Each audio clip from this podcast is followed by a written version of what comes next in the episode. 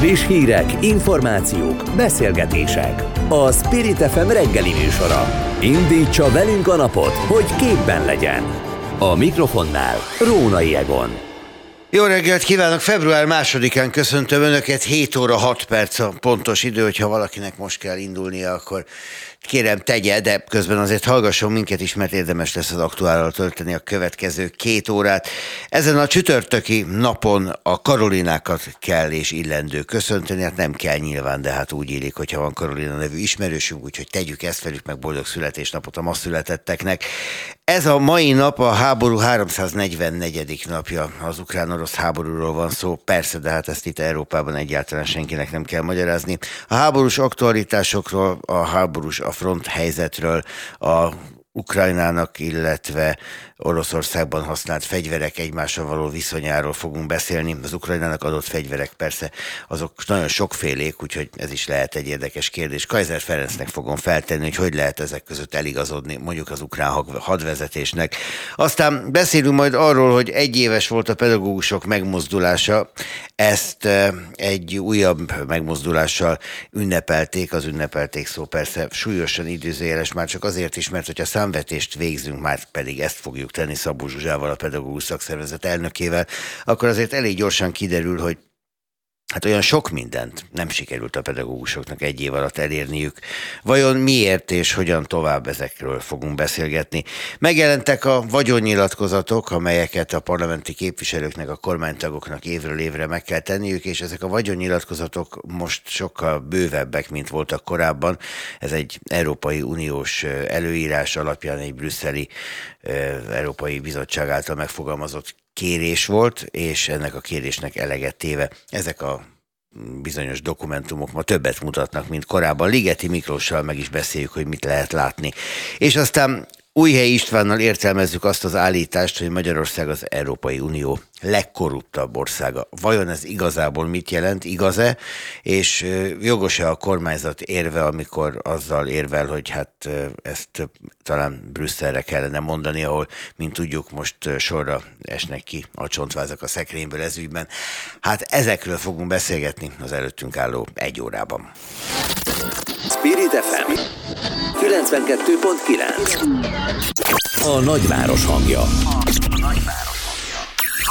A német alkancellár Robert Habeck ellenzi, hogy országa vadászgépeket szállítson Ukrajnának. Egy ilyen lépéssel szerinte valószínűleg már túl messzire mennének a nyugati szövetségesek. Kaiser Ferenccel, a Nemzeti Közszolgálati Egyetem docensével beszélgetünk az ukrán-orosz háború aktualitásairól. Jó reggelt kívánok! Jó reggelt kívánok! Egészen elképesztő kimondani is azt, hogy mióta tart már ez a háború, és hát ennek messze nincsen vége, az igen jól látszik. Kezdjük azzal, amit az ukránok most itt az előző napi védelmi miniszteri bejelentés kapcsán is fontolgatnak, vagy terjesztenek, hogy Oroszország egy nagy átfogó támadásra veti majd a fejét február 24-én az invázió évfordulóján. Ön erre mit gondol? Az előkészületek látszanak, tehát a műholdas felderítési adatok és az orosz katonáknak a, a Telegram V-kontakta és egyéb ilyen, ugye a Facebookhoz, Twitterhez hasonló orosz e, kommunikációs platformokon üzenetei alapján az látszik, hogy valóban rengeteg orosz katona gyülekezik az ukrán fronton. Ugye nagyjából az a hát forrástól függően 250-500 ezer ember, hogy ez jó jelző, hogy mennyire pontosak az adataink Oroszországról, akiket még októberben mozgósítottak, szeptember végén, októberben, amikor ugye az ukránok áttörték Harkivnál az orosz frontvonalat, azoknak a kiképzése, alapkiképzése, frissítő kiképzése az most, most ért véget. Most arra sikerült belőlük hadrafogható egységeket létrehozni. Tehát az előkészületek jól látszanak, nagy kérdés viszont, hogy a természet, főleg az időjárás mennyiben támogatja ezt az orosz vezetést, hiszen aki szokott képeket nézni az ukrán frontról, ott most olyan irgalmatlan sár van Kelet-Ukrajnában, hogy az minden nehéz technikának a mozgását nagyon nehézkessé, nem teljesen lehetetlenné teszi, de ugye a harctéren a sebesség az életet is jelenti. Tehát egy harckocsi mondjuk nem 50 és 60 km per óra közötti sebességgel támad, hanem 4-5 km per órával vánszorog előre, akkor az értelmszerűen sokkal könnyebb célpontot jelent a védelemnek. Azt mondják a britek, hogy az elmúlt egy év legkeményebb támadását élték át a Nyipro környékén az ukránok. Ráadásul az amerikaiak szerint pedig Bakhmut környékén a legjobb ukrán egységek hullottak, elvesztették életüket, vagy estek szét. Ezek mennyire megalapozott állítások, vagy mennyire kell minden napra egy szalagcím? Részben, ugye ha megnézzük, volt ilyen szakértő, volt olyan szakértő, befektetési bankár, tehát mindenki elmondja a saját verzióját. Főleg tehát... egy befektetési bankár ért különösen a, a fronton Igen, igen, igen, ő megfogalmazott egy olyan álláspontot, ami alapján valószínűleg ő ezért nem kevés pénzt kaphatott az oroszoktól. Nyilván mind a két fél óriási veszteségeket szenved, nem elhanyagolandóak az ukrán veszteségek sem. Az oroszok véletőleg legalább a kétszerese, hiszen ők támadnak folyamatosan, csak ugye Oroszország több mint háromszor népesebb, mint Ukrajna, tehát ilyen veszteségi arányok mellett az oroszok számára ez még egy tolerálhatóbb szint. Biztos, hogy irgalmatlan veszteségek vannak ukrán oldalon is, tehát már ott is több tízezer katona halt meg, és százezer körül lehet a könnyebb és súlyos sebesültek aránya. Gyakorlatilag az ukrán haderő azt az állományát, amivel a háború kezdetén rendelkezett, már elveszítette. Hozzá kell tenni, hogy az orosz is rég túl van azon a szinten, halottakban, súlyos sebesültekben, mint amivel ugye nagyjából 180 ezer fő közel egy évvel ezelőtt megpróbálta elfoglalni. Ukrajnát. Melyik ország bírja ezt tovább? Ugye említette, hogy sokkal többen vannak az oroszok, hát persze, de arról is szó volt korábban, hogy olyan katonákat vezényelnek most már első vonalba, akik lényegét tekintve ilyen gyorsított sorkatonai kiképzésen esnek át csupán, tehát gyakorlatilag ágyútölteléknek tekinthetők.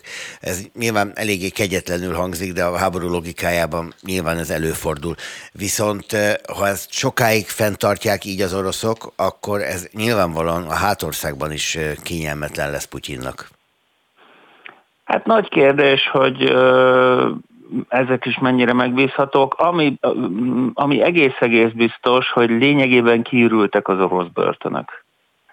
Tehát a büntetés végrehajtási intézményekből tízezer szám viszik az embereket szó szerint a vágóhídra, mert ugye az orosz harceljárás, szovjet harceljárás a második világháborúban az ezeken a büntető alakulatokon nyugodott, nyugszik sajnos most is. Tehát az első hullámban ment a Wagner csoportnak, ugye az orosz katonai magánvállalat, a börtönökből felállított egysége, és utána a második hullámban, ahol már ők látták, honnan lövik a Wagnereseket, mentek a reguláris erők. Tehát biztos, hogy borzasztóak a veszteségek, de ugye az orosz társadalom, nem tudom szebben mondani, sajnos megtanult szenvedni. Tehát Oroszország, én nagyon csodálom Oroszország lakosságát, hogy ezt a rengeteg őrült vezetőt akivel megverte őket a történelem, még túl tudták élni. Tehát Stálin, negyedik rettegett Iván, Nagy Péter után, tehát az oroszok egyfajta fatalizmussal fogadják ezt a dolgot. Nyilván a városi értelmiség,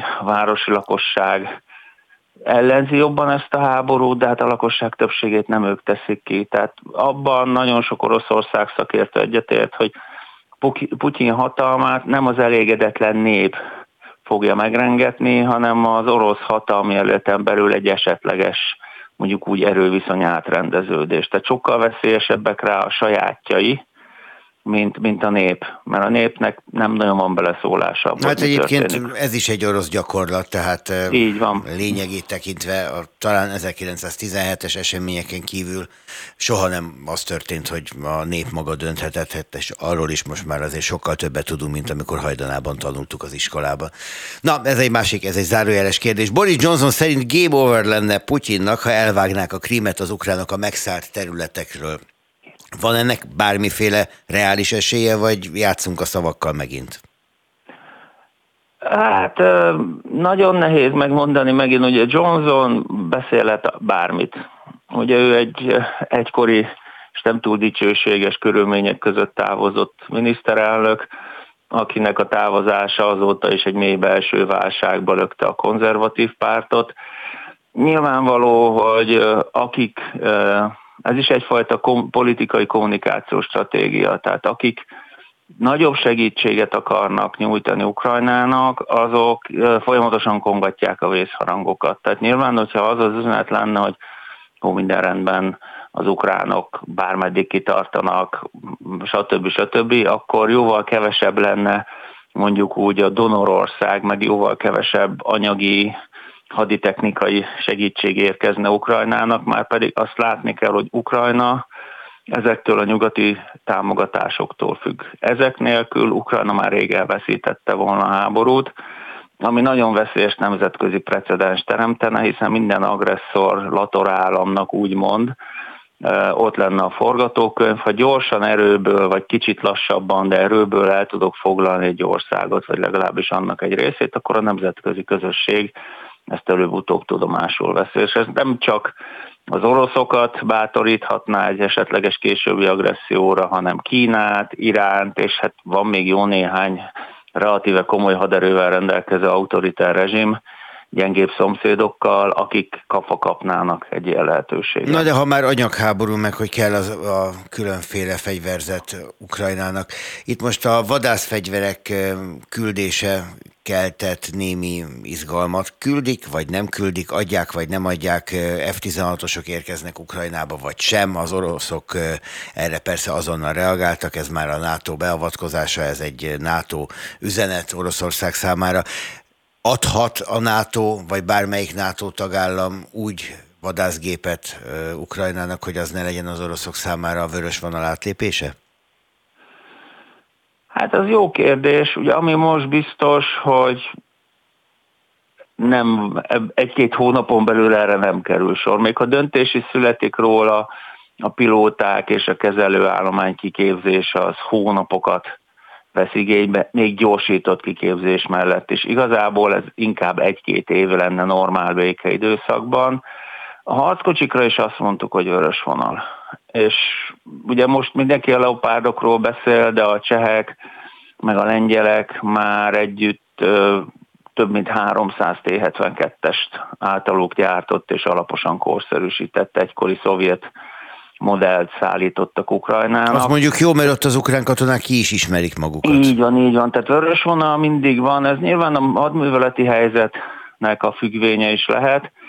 Másfelől pont a légi hadviselésben azt látjuk, hogy a nyugat által szállított irgalmatlan mennyiségű korszerű légvédelmi rakéta már rég ki is tolta az ukrán légtérből az orosz légierőt, tehát a Petri, most már Patriotok is érkeznek, de a váról indatható Stingerek, vagy például a lengyel Piorun rakétáknak köszönhetően már az orosz harci helikopterek se repülnek az ukrán csapatok fölé, mert egészen egyszerűen túl nagy a kockázat. Tehát nem is feltétlenül létszükséglet Ukrajna számára az, hogy modern nyugati vadászbombázó gépeket kapjon. Arról nem is beszélve, hogy szinte lehetetlen lenne megoldani, hogy átépíteni a reptereket, megteremteni a logisztikát, ez békeidőben is nagyon komoly, akár egy-két éves feladat lenne. Ugye aki egy picit rálátott, azért a Magyar Honvédség se egy csettintéssel állt át, amíg 29-esről a géppelre.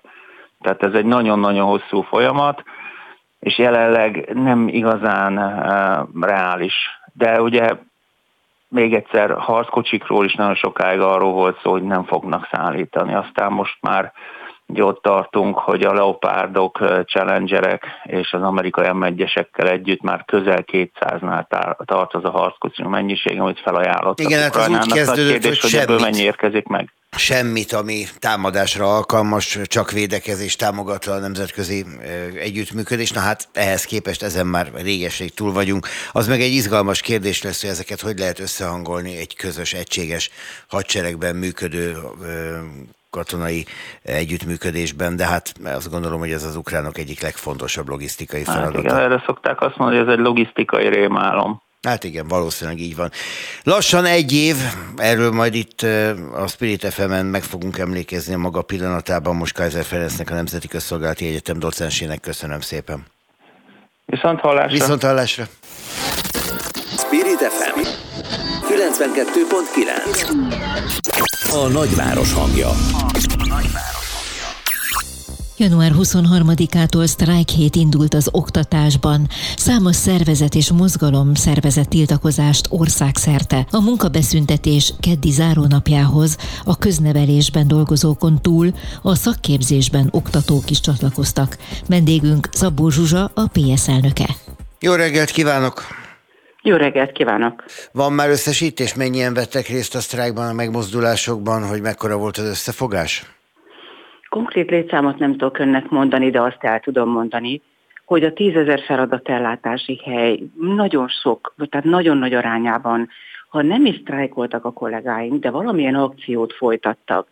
Azt ugye lehet tudni, hogy az elmúlt év március 16-ától határozatlan idejű sztrájkot hirdettünk az oktatásban, mert hogy elképesztő bajok vannak, és félő, hogy összeomlik a rendszer, a gyerekek meg nem, tudják, nem kapják meg azt a minőségi tudást, amire szükségük van ahhoz, hogy tovább tudjanak tanulni. Ennek a láncreakciónak az egyik kiemelt hete volt az elmúlt hét, és ez azért nagyon fontos, mert nem csak az oktatás dolgozói, hanem a szülők és a diákok, sőt most már a más ágazatokban dolgozók is akcióba léptek, hogy kifejezzék, hogy a kormány teszetoslasságából elég van, elég volt, mert hogy most már biztos, hogy lépni kell ahhoz, hogy béke legyen és nyugalom legyen az oktatásban, és arról szóljanak a tevékenységek, ami a gyerekek jövőjét megalapozza. Jó, ez eddig is biztos volt, hogy valamit lépni kell, valamelyik oldalnak lépéskényszere van.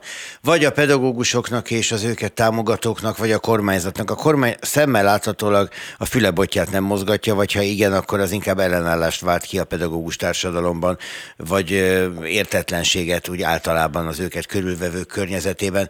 De mm, mit tudnak tenni önök? Mit tudnak tenni a szakszervezetek? Mit tudnak tenni a pedagógusok azon kívül, amit például most az elmúlt héten?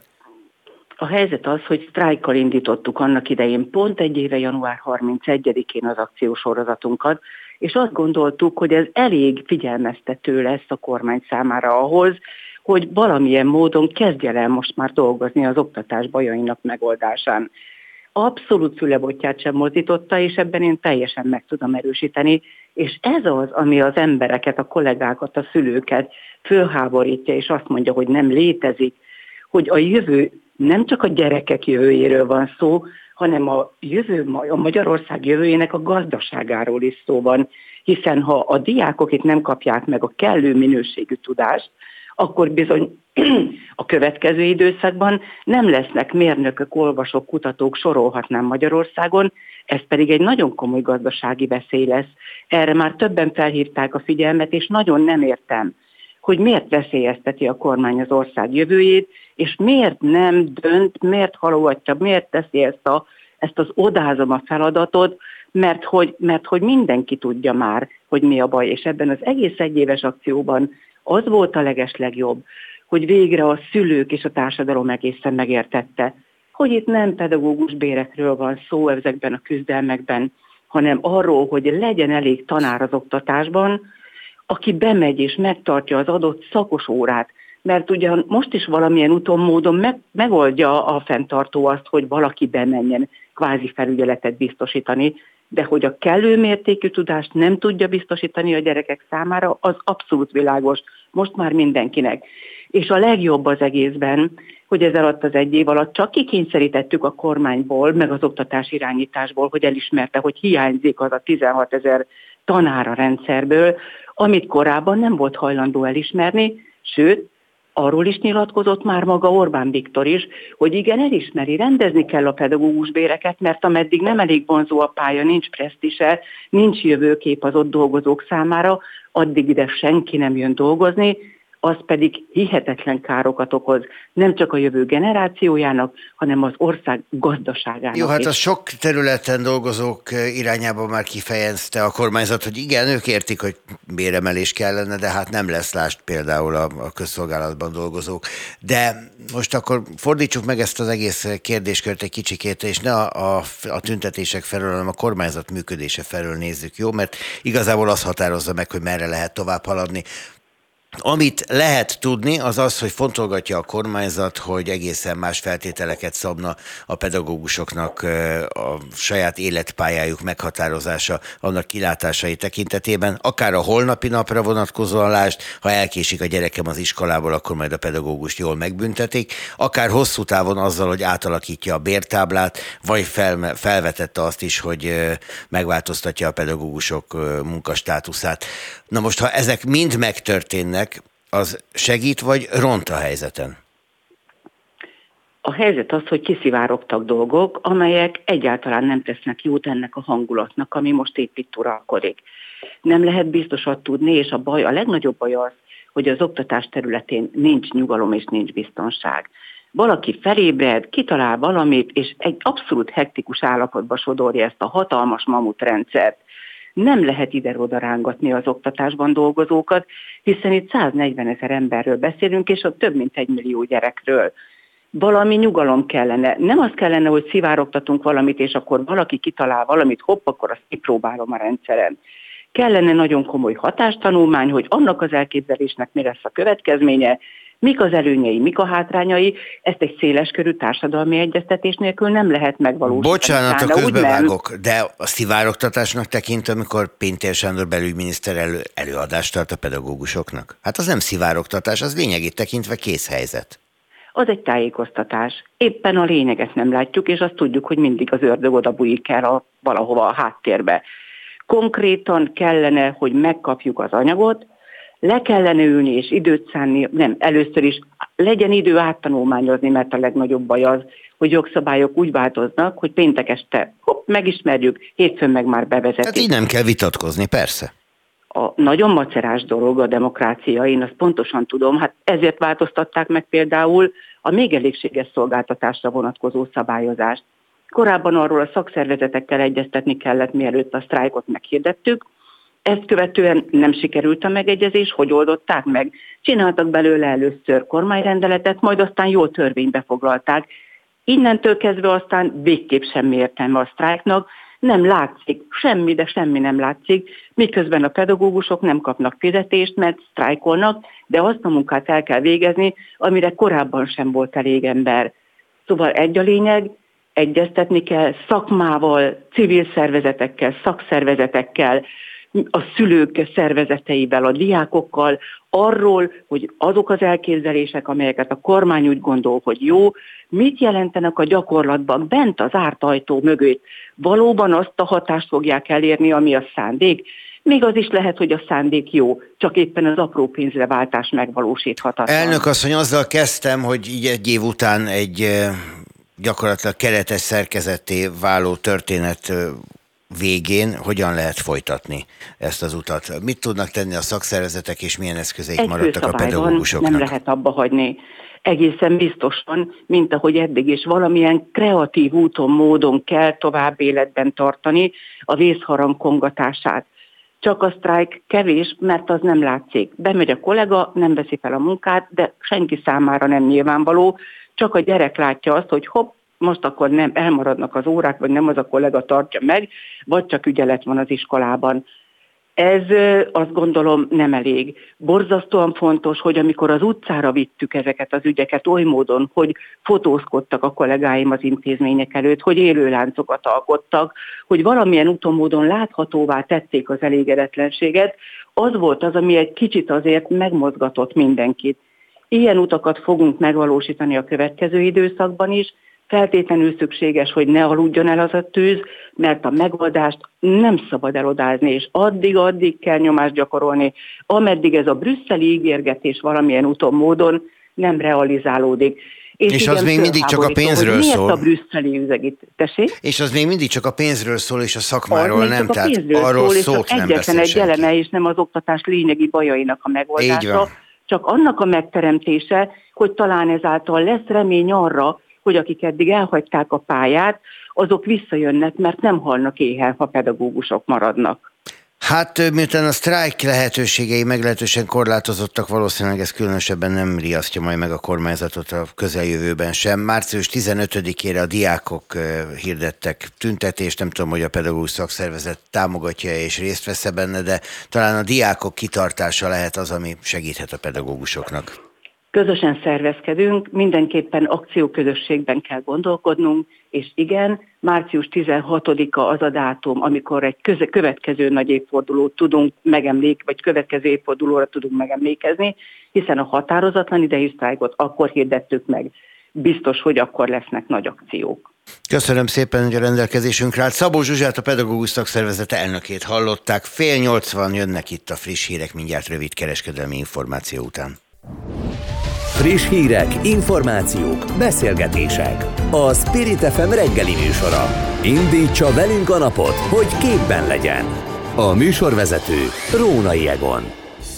Közzétették a kormánytagok és parlamenti képviselők vagyonnyilatkozatait. Hatházi Ákos független képviselő a Szexárdi háza és a Fácánkerti szőlője mellé tavaly vásárolt egy 30 négyzetméteres lakást Bécsben. Tovább apadt Gyurcsány Ferenc értékpapír megtakarítása. Kocsis Máté visszakapta a 28 millió forintos családi kölcsönt. Ligeti Miklóssal a Transparency International jogi igazgatójával beszélgetünk a tegnap közzétett vagyonnyilatkozatokról. Aki itt van személyesen, jó reggelt kívánok, örülök, hogy itt van. Jó reggelt kívánok. Nagyon jó hír az, mindazok között, amiket itt hallhattak az imént a bevezetőben, hogy senki nem szegényedett el a képviselők közül. Tehát nagyon komoly anyagi bajban közülük tál senki nincs.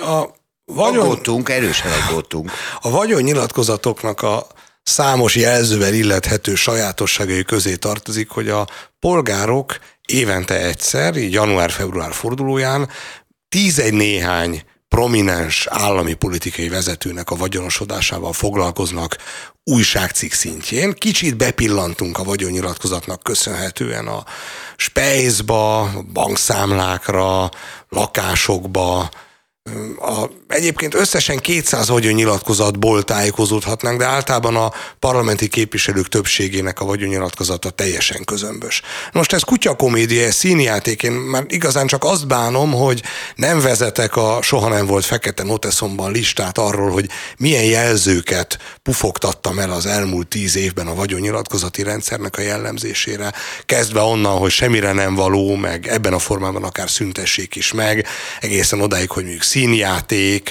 mm, vagy azt is mondhatnám erre, hogy igazából nem nézi felnőttnek, nem nézi komolyan vehető embernek a magyar polgárokat a politika. Nem csak 2010 óta, egyébként 1990 óta, mert hogy azzal szúrja ki az emberek szemét, hogy neztek, itt van ez, nézelődjetek, vegyétek komolyan, hogy 2022-ben, 2023-ban, amikor már tényleg mindenki mindent elektronikusan tölt ki, és, és nagyítóval kell keresni azokat az okiratokat, amelyeket tényleg csak papíron lehet beadni, mi még itt kézzel töltögetjük a vagyonnyilatkozatot, ez reális, ez tényleg ezt így kell csinálni, hogy gondoljon bele bárki abba, hogy már az adóbevallást réges-rég nem így csináljuk otthon. Hogy, hogy mi történne akkor, hogyha a, a földhivatalba kézzel írott adásvételi szerződéssel mennénk be ami mondjuk 30 évvel ezelőtt még elfogadott volt. Azt sem tudom, hogy ez egyébként elfogadható lenne a manapság. Törvény szerint persze szabályos. Hát akkor csak. Hát De akkor... ki az, aki egyébként ezeket a dokumentumokat ma nem elektronikus úton teszi meg? Hát fel vagyunk háborodva, hogyha, és okkal, joggal, hogyha személyes jelenléten és kézzel írással, kézírással történő okmánykitöltéssel szivatják meg a hatóságok a polgárokat. De azt higgyük el, hogy a parlament és a vagyonnyilatkozatok, hát ez csak így működik. Hát ez, ez így a jó, mintha grafológusnak kellene hozzá lenni. Az, hogy változott valami, mert hogy változott a vagyonbevallások rendszerében, az nem visz minket a valósághoz közelebb? Ugye az Európai Bizottságnak voltak megjegyzései a vagyonnyilatkozati rendszerrel kapcsolatban, ami gyakorlatilag a korábbi szabályozás szerint lényegében tényleg teljesen kiürült és értelmetlené vált. Most egy kicsit több tartalmat kell felmutatni. Ez nem jelenti azt, hogy látjuk nagyjából, hogy ki hogy gazdagodott? Hát sajnos ezt nem jelenti. Ugye ez a helyzet is mutatja, hogy mekkora különbség van a Transparency International Magyarország és az Európai Bizottság között, mert mi is olyan régóta mondjuk, hogy ezt gatyába kellene rázni, csak ránk nem hallgat. Az Európai Bizottságra hallgat hát a mert kormány. ti nem adtok pénzt a kormánynak. Ma az Európai Bizottság sem ebben a pillanatban. Jó, hát ez igaz. De, de onnan még remélhet valamit, Ennyi. tőlünk meg semmit, legfeljebb kritikát, ugye csak a láncait vesztheti a hatalom, hogyha teljesíti a követeléseket. Ugye a, azt soha nem mondtuk, mert nem is lehet mondani a magyarországi hatalomra, a Fideszre, a kormányra, hogy ne lennének nagyon rafináltak. A cinizmusuk is határtalan. A húzás, amit a tavalyi év első felében megvalósítottak a vagyonnyilatkozatok körében, a zseniális volt politikai értelemben. Körbenéztek a placon, és meg, megállapították, hogy van az Európai Unióban olyan megoldás, ami még a magyarországi vagyonnyilatkozati rendszeren is sokkal gyengébb, ez az Európai Parlament vagyonnyilatkozata. Azt mondták, na, behozzuk azt, sírjon erre Brüsszel, hogy nektek még az Európai Parlament is sem jó. Oda haza nem jár, szálltok ide, eljöttök Budapestre. Azt látjátok, ami nálatok is van, itt meg büdös. És bevezették az Európai Parlament vagyonnyilatkozati rendszerét, ami tulajdonképpen egy ilyen önkéntes jövedelem sáv nyilatkozatnak tekinthető, akkor kell az európai parlamenti képviselőnek ilyen nyilatkozatot tennie, ha szükségét látja, mert változás állt be a vagyoni állapotába, de a vagyoni állapotáról nem, csak az európai parlamenti képviselői megbizatásával párhuzamos egyéb jövedelem forrásairól kell értékkategóriaként számot adnia. Ehhez képest a nyár-ősz folyamán a bizottság odadörrent, és akkor a magyar kormány nagykegyesen visszahozta a régi rossz magyar, de akkor meleg megoldásként megszokott vagyonnyilatkozati rendszert, ami annyiban változott, hogy végül is a konkrét pénzösszegekről már nem kell vallani, hanem a jövedelem nyilatkozati részben, ez a római hármas fejezete a vagyonnyilatkozatok hosszú és unalmas olvasmányának, ott már csak ilyen jövedelem kategóriákat kell megjelölni. Innen tudjuk, hogy a kormányunk 12 tagja közül 8-nak van közérdekű közfeladatot ellátó, vagyonkezelő és egyetemfenntartó és kifizetőhelyként működő alapítványban kuratóriumi tagsága, de hogy mennyi a pontos havi javadalmazása, azt nem ismerjük, csak azt, hogy zömüknek 1 millió és 5 millió forint közötti összegben jön a havi apanás az alapítványból. Ez megnyugtató. Hát, hogyha az összes többi elveszne is, akkor is, hogyha mostani szabályok maradnak életük végéig, ez a jövedelem garantált lenne. Így van, és sokat kell érte dolgozni. Hát nyilván rengeteget. Mire költhetett 371 millió forintot Rogán Antal merül fel a kérdés az ő vagyonnyilatkozatából, de van rá válasz, mert ugye az új vagyonnyilatkozati szabályok szerint a saját ingatlant, amiben él, azt nem kell feltüntetni. Ha úgy vett házat mondjuk, hogy abban lakik, akkor az úgy rendben van. Ez is egy gumirozott kategória, egyébként speciál ebben az egy nüanszban, mintha pontosabban fogalmazna a magyar szabályozás, mint a cinikus mintaadó európai parlamenti szabályozás. A megfogalmazás úgy hangzik, hogy a kizárólagos használatra szánt ingatlan. De hogy ez pontosan mit jelent, tehát ugye valakinek a lakása is lehet kizárólagos használatra számva, a nyaralója is, de mondhatja is, hogy az erdőit is csak ő használja, senki más nem akar oda beengedni, meg a bányáit is, meg a tavait is, és ehhez... Ő bányászik egyedül. És ő pecázik benne egyedül, és az erdeiben is ő a legnagyobb vad. De a a lábjegyzetbe végül bekerült a nyár folyamán, az konkrétan lábjegyzetbe, hogy itt egy darab lakóingatlanról van szó, amit ez, az Európai Parlamentben több ingatlant is ki lehet ezen az alapon hagyni. És hát ha valaki vásárol magának 300 millió lakás, sajnos ez, ez ma már egyáltalán nem jelent feltétlenül luxust a mai ingatlanárak mellett, akkor erről nem kell számot adnia.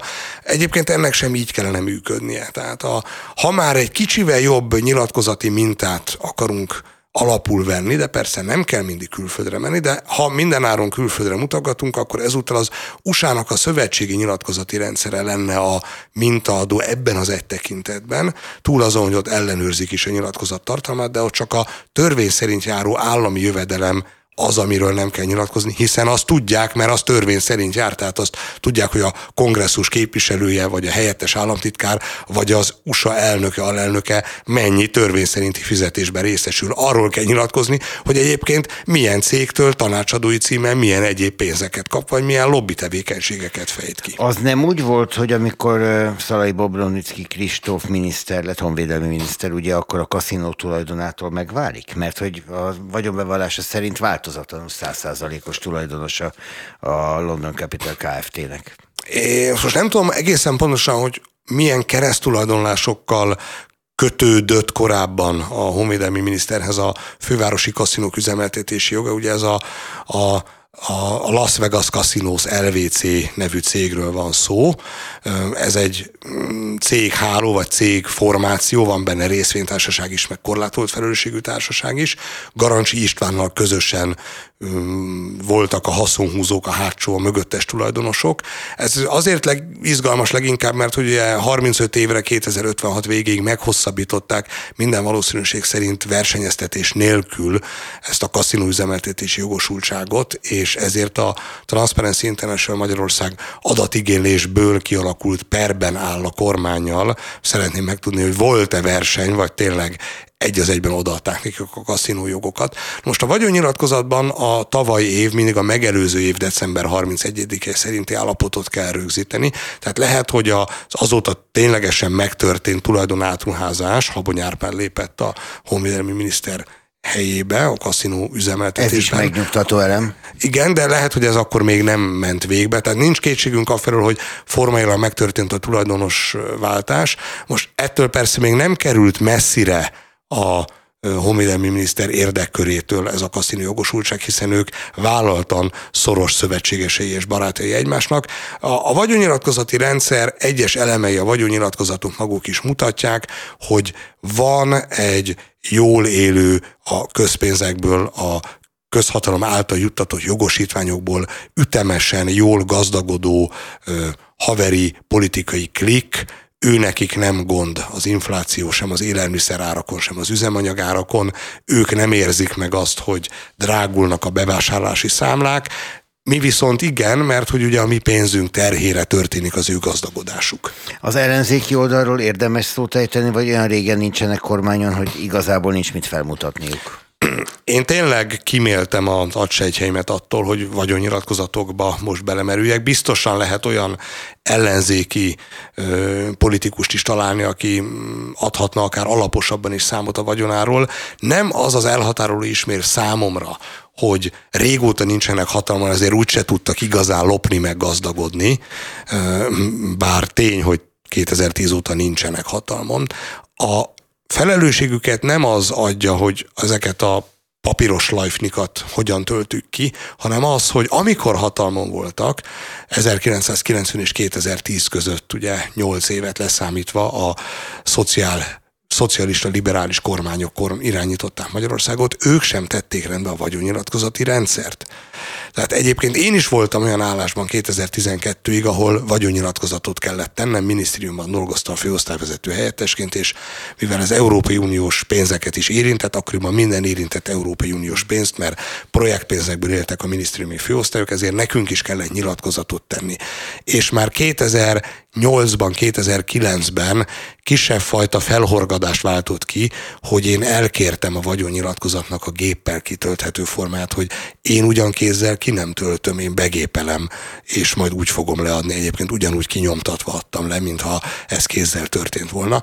Az akkori hatalom birtokosok, az akkori kormányok sem tettek semmit annak érdekében, hogy a vagyonnyilatkozati rendszer működjön. Tehát ez akkor is bohózat volt, akkor is kutya komédia volt, akkor is egyetlen mozdulattal akarták kipipálni. Nem azt kell tehát nézni, hogy most Gyurcsány Ferencnek, vagy akárki másnak a vagyon növekménye, vagy a vagyonának a csökkenése az arányban áll-e az adózott jövedelmeivel, hanem azt, hogy amikor megtehették volna, miért nem tették rendbe. Ez ugyanolyan, mint a kampányfinanszírozás, arról is lehetne majd egyszer egy nagyot beszélgetni ellenzéki és kormányoldali finanszírozási anomáliák és botrányok kapcsán, hogy ott sem az a kérdés, hogy miért használja azt a metódust az ellenzék, amit a kormánytól lesett el, hanem az, hogy miért vette magának a bátorságot, hogy ne tegye rendbe ezt a területet akkor, amikor megtehette volna. Világos. Köszönöm szépen. Ligeti Miklós volt itt velünk, a Transparency International Magyarország jogi igazgatója. Miklós, köszönöm szépen. Köszönöm szépen én is viszont hallásra.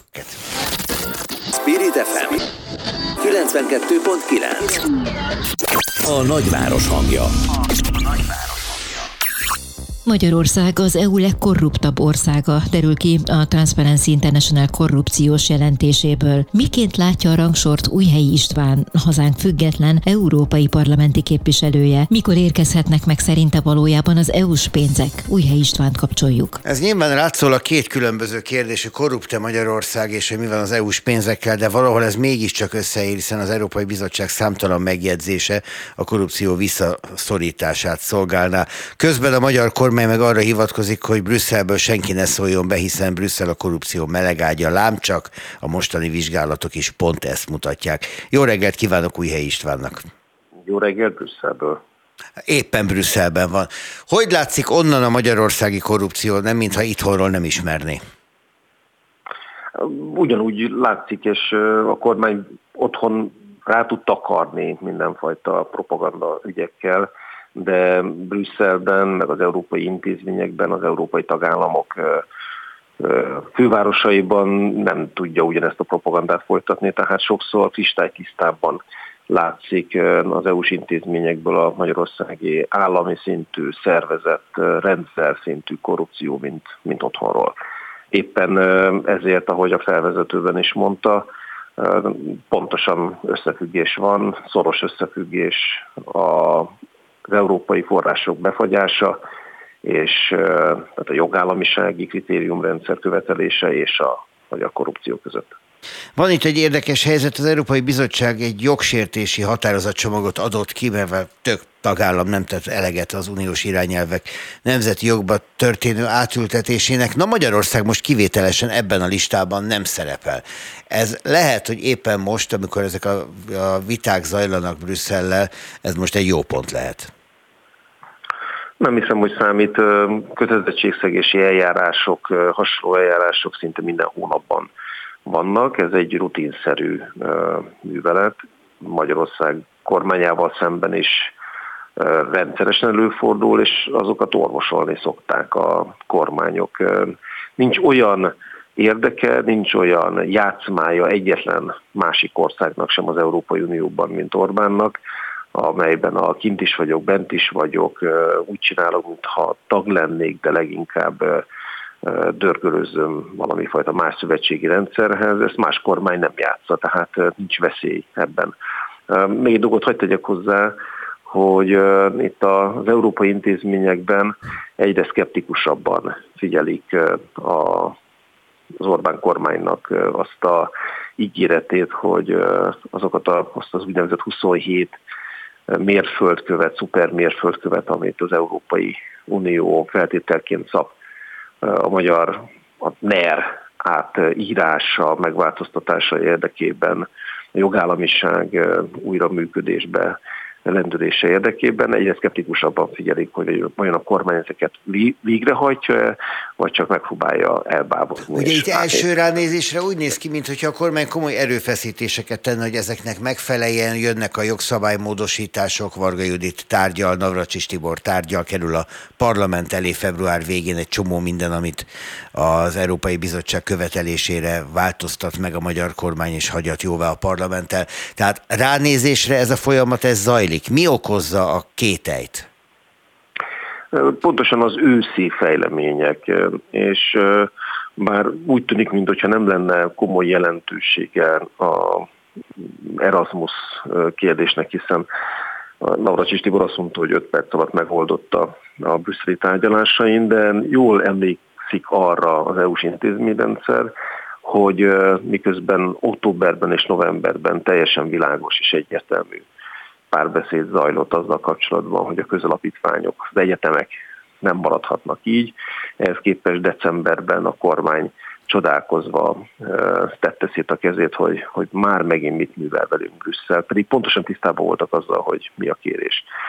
Attól tart az EU-s intézményrendszer, hogy minden egyes tárgyalási pontban ugyanaz lesz, hogy valamit megígér a kormány, és bekerül két-három oda nem illő szó a jogszabálytervezetbe, ami tulajdonképpen semmisé teszi azt a törekvést, hogy például az igazságügyi intézményrendszer, mondjuk a bírósági intézményrendszer függetlenné válhasson a kormány politikai akaratától. Közben Kovács Árpád, a Költségvetési Tanács elnöke pedig azt nyilatkozza, ez egy egészen friss tegnap előtti mondat tőle, hogy április után megnyílhatnak az uniós pénzcsapok, sikerülhet lezárni az Európai Bizottsággal még fennálló vitákat. Tehát minthogyha különböző a kormány közelében lévő megszólalóknak dolga lenne az, hogy azt az érzetet keltsék, hogy minden rendben van. De akkor még nagyobb lehet a csalódás, ha mégsem.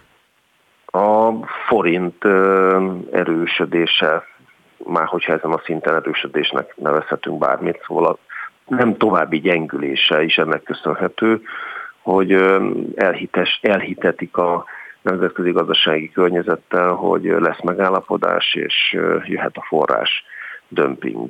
De nekem, és engedje meg, hogy ennyi rutinnal azt mondjam, hogy nekem is az súgja az orrom, hogy azért még, a, a, még itt ne bontsunk peskőt arra, hogy a kormány a rendszerét megváltoztatja, és az EU-s források érkezhetnek. Az, hogy a kormány a parlament elé terjeszt jó néhány módosítást, az gesztust szintű csupán, vagy megoldást jelenthet? Hát ez a megoldás, másképpen nem működik. A kérdés az, hogy a beterjesztett javaslatok és esetlegesen a törvények, törvénycsomagok módosítása során bekerülő apró módosítások mit hova viszik. Na de akkor ez még soká tart, mert ugye bekerül a parlamentél, a parlament elfogadja, utána a Brüsszel értelmező, hogy mi az a jogszabály, amit elfogadott voltak éppen a parlament, mi az, amit a kormány megváltoztatott, arra reagál valamit, elfogad vagy nem.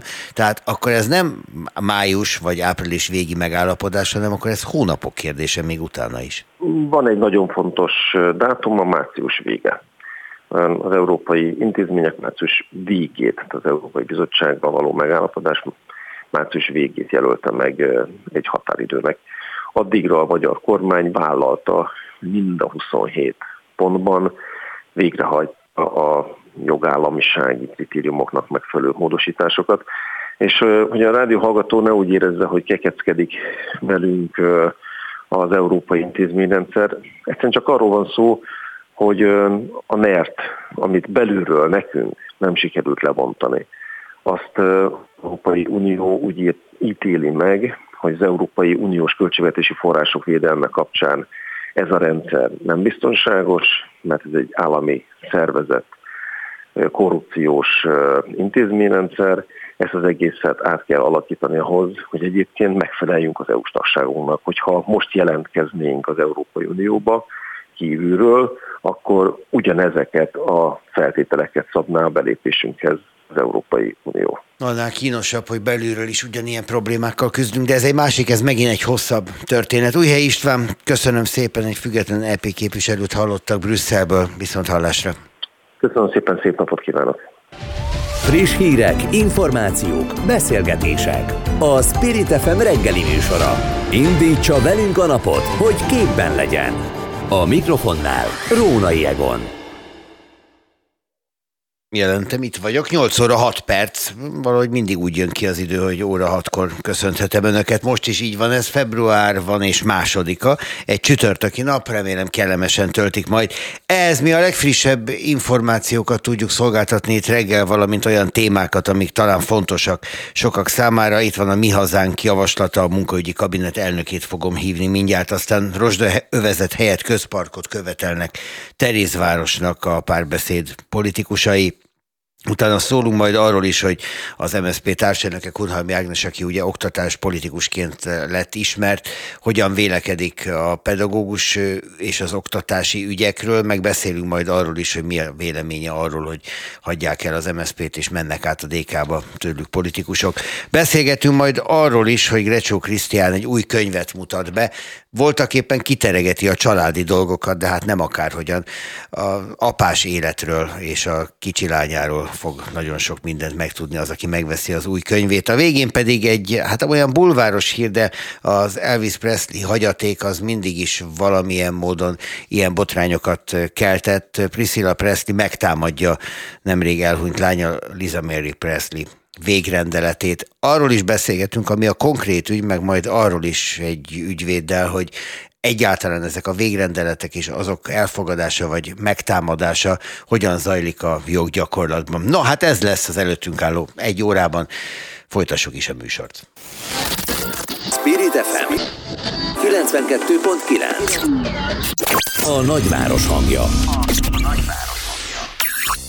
Követelte a kormánytól a Mi Hazánk emelje meg a munkába járáshoz adandó anyagi hozzájárulást, amelyet a munkáltató ad, és amely eddig 15 forint per kilométer volt. Döntés született, és a jövőben már 30 forinttal támogathatók kilométerenként a magyar dolgozók. Lantos Jánost, a Mi Hazánk munkaügyi kabinetjének elnökét kapcsoljuk. Jó reggelt kívánok! Jó reggelt kívánok, köszöntöm Önt és a kedves hallgatókat. Ez voltak éppen egy politikai siker, nem? Igen, értékelhető, de szerintem ez egy részsiker, mert azért van egy másik oldala is az éremnek, és nagyon gyorsan azért emlékeztetnék az előzményekre, tehát hogy eddig 15 forint per kilométer volt, amit hozzájárulásként adhatott adómentesen a munkáltató, ez volt a maximum, a minimum pedig 9 forint, és ezt azért fontos kiemelni, mert ezt is megduplázták, a 9 forintot 18-ra, a 15-öt 30-ra. Csak hogy amíg a minimum kötelezően adható, a 30 forint az nem kötelezően adható, és sok információ jött már hozzánk vissza azzal kapcsolatban, akár nagy multicégek esetében is, hogy bizony sajnos nem adják ezt a 30 forintot, csak a 9 forintnak a dupláját, így bár nagyon szépen hangzik, de a valóságban azért nem annyira fényes a helyzet, és a Mi Hazánk mozgalom ezért szeretné, hogyha ezt a 30 forintot is kötelezően kellene adni a munkáltatóknak.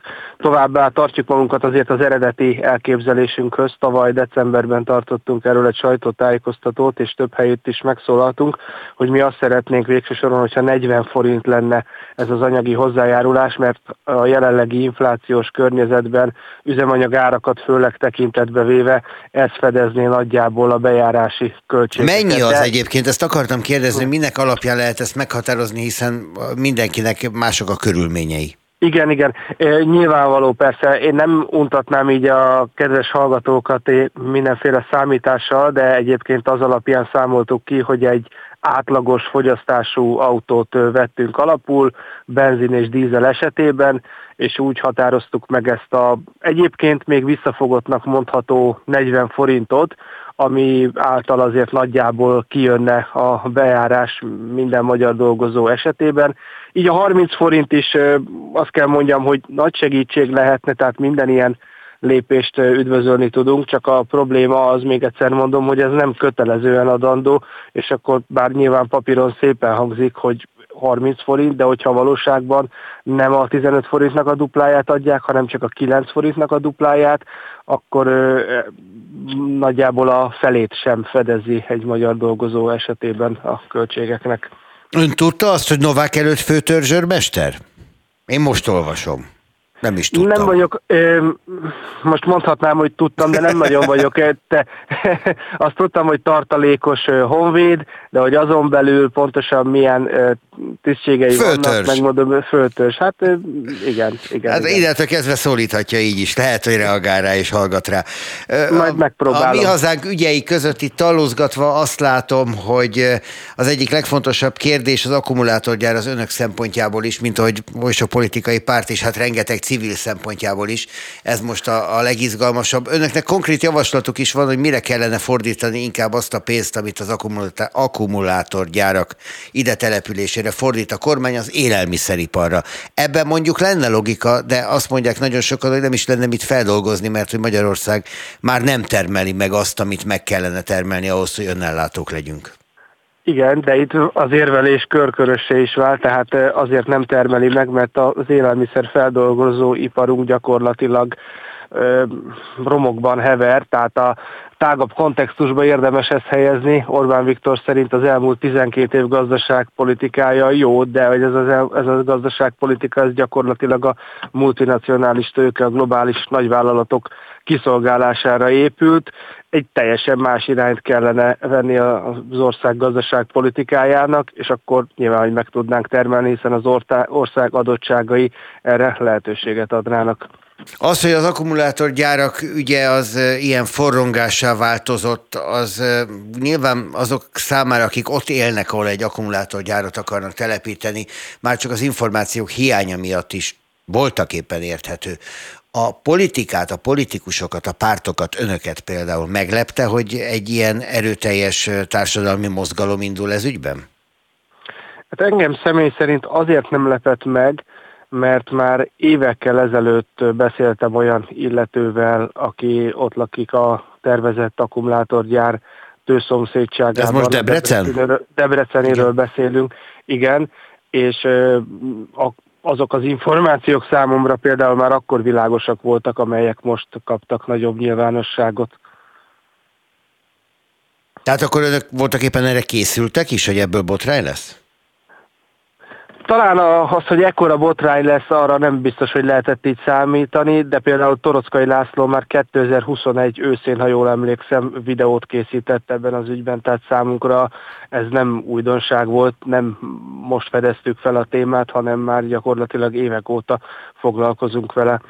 Egy ötletet minden esetre előhúztak, kikérik Debrecen esetében a közművekkel kapcsolatos terveket és az engedélyeket. Azt mondja Torockai László, hogy hát ennek réges-rég meg kéne lennie, másképp nem is lenne miről beszélgetni, hogy megvannak-e az egy kérdés. Kikérték-e már, tud -e erről valamit? Én tudomásom szerint igen, illetve annyi érdekesség és fontos információ, hogy tegnap mutatott be különféle biztonsági jelentéseket, hogy általában véve az akkumulátorgyárak ügyében rendkívül tanulságos és érdemes megnézni, mert azért megmutatja az árnyoldalát ennek a dolognak. Az elnökük egyről egy videót készített valóban, ezt itt most én is megtaláltam, hogyha valaki kíváncsi rá, akkor meg tudja nézni az interneten. Önnek pedig köszönöm szépen, sok mindenről tudtunk beszélni, azon kívül is, ami az alaptémánk volt, ezt külön köszönöm. Lantos János volt itt a vonalban, a Mi Hazánk munkaügyi kabinetjének elnöke. Viszont hallásra! Köszönöm a lehetőséget, viszont hallásra! Spirit FM 92.9 A nagyváros hangja. Rozsdaövezet helyett közparkot kér Terézvárosnak a párbeszéd. A korábbi ígéretekkel ellentétben a kormány le akarja állítani a nyugati pályaudvar környékének rendbetételét, beleértve a Podmanicki utca mentén tervezett parkosítást. Tordai Bencét, a párbeszéd társelnökét kapcsoljuk. Mert egy ilyen parkosítás mondják, hogy nagyon drága, és nem hoz hasznot, legfeljebb az ott élők jobban érzik magukat, de hát uh, itt most minden a pénzről szól. Jó reggelt kívánok!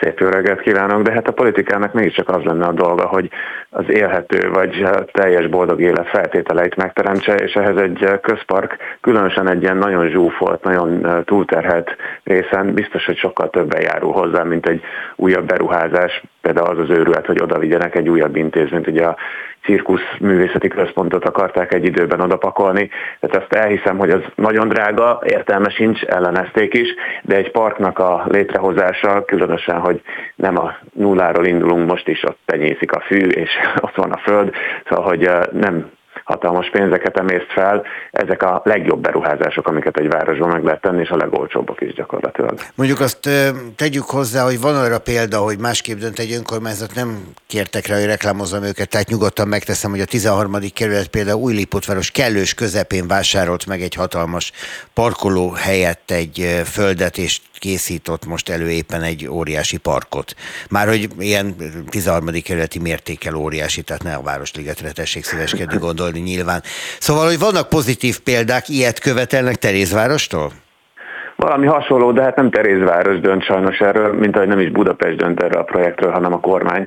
És amíg uh, a 19-es választás után ugye gyakorlatilag elvonták a fejlesztési pénzeket és jogköröket a fővárostól, és Vitézi Dávidra, meg Fűrjes Balázsra hagyták. Most még rosszabb lett a helyzet, mert egy Lázár János intézi gyakorlatilag az egész országban a nagy beruházásokat, a kormányzati fejlesztéseket, építéseket, és hát Lázár Jánosról köztudott, hogy meglehetősen erős ellenszemvel viseltetik a főváros és az agglomerációjának a lakossága, vagy nem is tudom mi iránt. Ez már akkor így volt, amikor még a főpolgármester Tarlós Istvánnak hívták, akkor is emlékezetes csörtéket vívtak, Lázár ott akasztotta a fővárosi fejlesztéseket, ahol tudta, amióta pedig Karácsony Gergely vezeti a fővárost, azóta még inkább elszabadult a dühe. Látszik ezekből az indulatos feljegyzésekből, amikkel dönt egy-egy projekt sorsáról, hogy, hogy mennyi, mennyi dű van benne. Ugye ebben az az elgondolkoztató, bocsánat, hogy közvágok, hogy nyilván Lázár János ismerve a kormányzat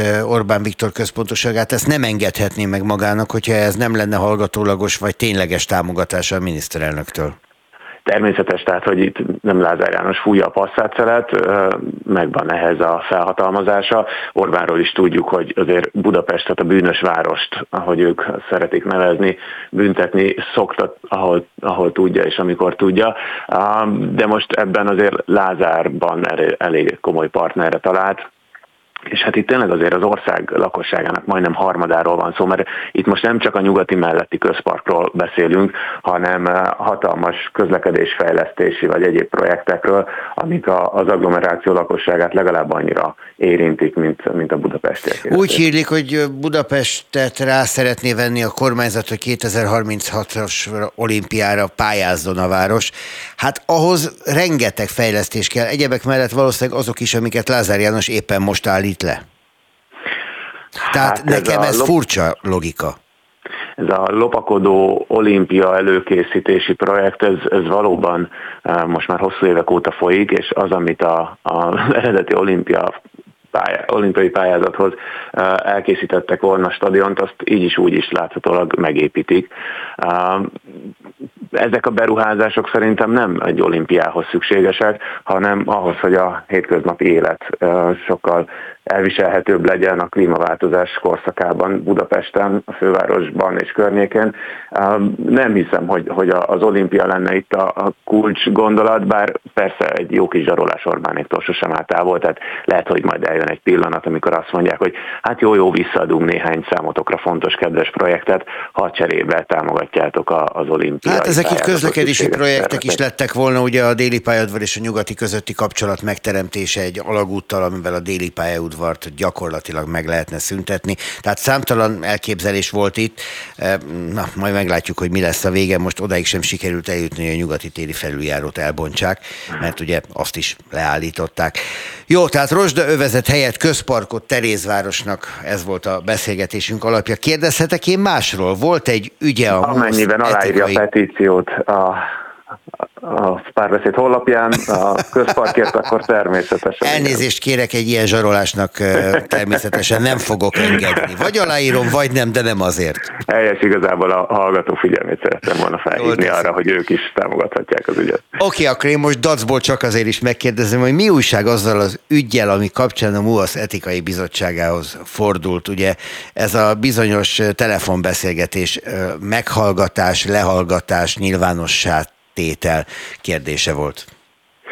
A, a legjobbkor kérdezi, mert most kaptam egy értesítőt, hogy hivatalos iratom érkezett, és szaladok mindjárt a postára, a MOL-tól jött, úgyhogy gyanús, hogy erről az ügyről van szó, de hát nem nagyon kérdés, hogy eh, vajon etikus magatartása, hogyha egy újságíró másnak adja ki magát, és eh, titokba hangfelvételt készítve próbálja csőbe húzni az áldozatát, mindezt azért, hogy a politikai megbízójának jelen esetben a Fidesznek az érdekeit szolgálja. Ugye ez az egész arról szólt, ez a történet, hogy a tanárokat próbálták lejáratni, az egyik eh, civil szervezetüket próbálták azzal megvádolni, hogy itt a politikusok mozgatják őket, ami nyilvánvalóan nonsens, és csak azt mutatja mindennél fényesebben, hogy a Fidesznek nagyon kellemetlenek a pedagógusok tiltakozásai, pontosan tudják, hogy igazuk van, el is ismerik gyengébb pillanataikban, hogy mind a, a bérezésük, mind a, az oktatás egyéb feltételei azok teljesen méltatlanok, eh, és mégsem csinálnak semmit. Tehát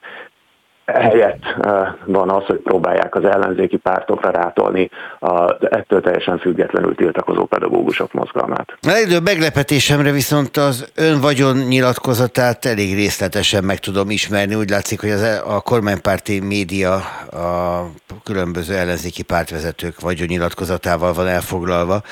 Hát nagyon nem változott az elmúlt évben a vagyoni állapota, de persze azt is hangsúlyozzák itt a cikkekben, hogy az ön ingatlana az változatlanul, törvénytelenül megépült ingatlan. Ez a dolog sem zárult még le, ugye ott is mindenféle viták voltak és dokumentumok bemutatása. Viták és perek, én perelem itt a törvénytelenül eljáró kormányhivatalt, tehát az, hogy manapság már a bürokráciát is bevetik a politikai harcokban, az elvileg pártsemlegesen, objektíven és függetlenül működő hivatalokat, amelyeket egyébként eh, mint egy mellesleg fideszes politikusok vezetnek, ez meglehetősen nyomasztó, és ilyen környezetben nyilván nem annyira vidám mondjuk ellenzéki politikusnak, vagy akár újságírónak, vagy kellemetlen civilnek lenni. Ezzel együtt én bízom abban, hogy a bíróság hatóságok azok még nem állnak teljes mértékben a kormány felügyelete alatt, és legalább ott az ember tudja érvényesíteni az igazságát, úgyhogy most éppen a kormányhivatal az alperes, és azért támadjuk őket, hogy ezt a jogszerű, jogszerűtlen uh, húzásukat, döntésüket vonják vissza, és szépen adják ki a bizonyítványt, mert hogy semmi okuk nincs arra, hogy ne itt tegyenek, hiszen teljesen szabályosan épült meg a házunk. Tordai Bence a párbeszéd társelnöke, köszönöm szépen. Köszönöm, hogy itt lehettem. Viszontlátásra. Spirit FM 92.9 A nagyváros hangja. A nagyváros. Kedre hirdette meg a Pedagógusok Demokratikus Szakszervezete a Szolidaritás napját. Ennek alkalmából Kunhalmi Ágnes, az MSZP társelnöke ellátogatott a budapesti Vörös Marti Mihály gimnáziumhoz, ahol egy szár rózsát helyezett el a tiltakozók táblái és molinói elé. Az MSZP politikusa szerint Orbán Viktoréknak szembe kell nézniük azzal, amit az elmúlt években a kormány művelt az oktatással. Ha ez nem történik meg, nem lesz, aki tanítson, és Magyarország jövője teljes bizonytalanság válságba süllyed. Itt van Kunhalmi Ágnes, az MSZP társadalmaka, jó reggelt! Jó reggelt kíván!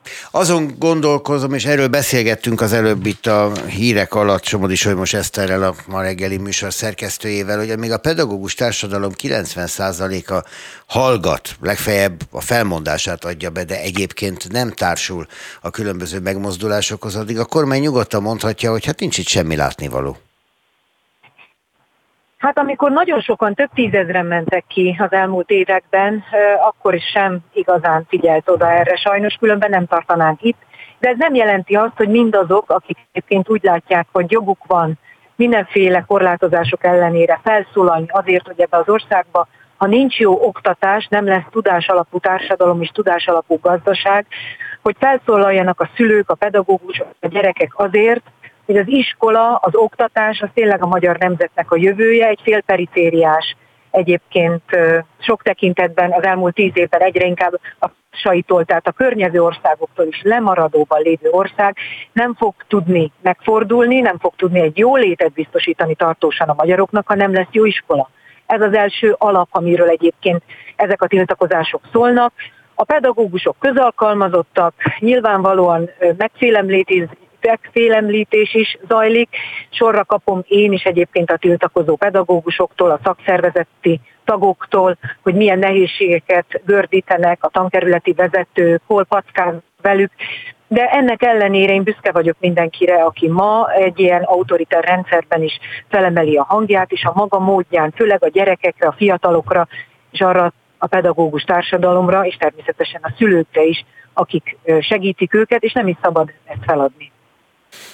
Az oktatás ügye az nyilván egy társadalmi ügy, de kérdés az, hogy mikor lép át arra a szintre, amikor a társadalom egésze, vagy nagyjából egésze érzi azt, hogy ez ügyben valamit tennie kellene.